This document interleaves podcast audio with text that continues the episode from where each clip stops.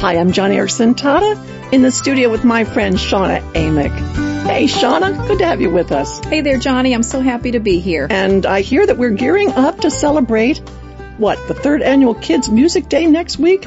That's right. And you know, I love the idea of a special day set aside to remind us of the powerful ways God uses music to build up children, and especially because I've seen Him use music in miraculous ways in my own daughter's life. Well, I know that your Sarah, who has Down syndrome. She loves music, but um, with her intellectual disability and limited speech, come on, how, how does music play into her life? What's the deal?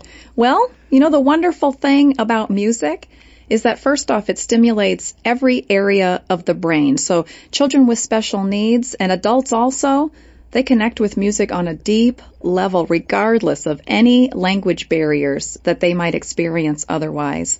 Music therapy is so therapeutic because music is nonverbal. So even though Sarah is really nonverbal for all practical purposes, when she listens to music, she really comes alive. And research shows us that it's music that's building up Sarah's communication skills, her social skills, and plus, it just makes her happy. but I bet you've got a great story behind all this, right? Well, you know, by the time Sarah was four years old, she still had absolutely no language whatsoever. The only way she could communicate with us was either through crying or through screaming. And hmm. Joni, it was hard my husband would come home from work at the end of the day and I would literally go lock myself in the bathroom just for a few moments to be alone for the first time all day and to not have anyone crying or the behaviors even that come from a child with special needs unable to communicate with so, anyone else. So four years mm-hmm. of crying and screaming, that's the way she communicates. Mm-hmm. Where does music play into this? Well, my husband had gone out to do a little shopping and he had been to the dollar store and he paid a whole dollar for an Elvis concert video. Elvis Presley. Elvis Presley. Okay. And when he walked in and showed me that, I, I kind of made a face and said, what, what are we going to do with this? We were not huge Elvis fans before that day.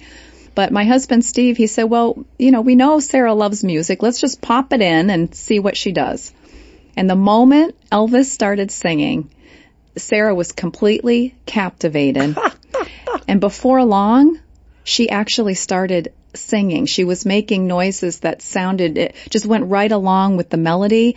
And time after time of watching it, she was actually able to sing some of the gospel songs that Elvis sang on that video. Oh my goodness, this is like the best illustration I've ever heard of music therapy. Well, you know, I, I never realized before then that Elvis was a speech therapist either, but evidently, uh, evidently he is. So she's been singing along to Elvis ever since. She's 13 now, and she's brought this to family retreat because there's a talent night and every time Sarah goes, she dresses up in a Elvis outfit. She grabs the microphone and she does an Elvis impersonation for the whole retreat. Now this is amazing. She's able to sing lyrics that people can understand all because she was able to move from crying and screaming to, to words that were picked up through music. Well, Shauna, all this makes me think of Psalm 98 where it says, shout for joy to the Lord and burst into jubilant song with music. Even if it is with Elvis Presley lyrics.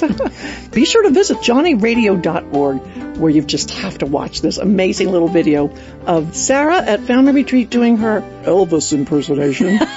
You got to see it for yourself at joniradio.org. Shauna, thank you for coming on and sharing. Oh, thank you, Joni.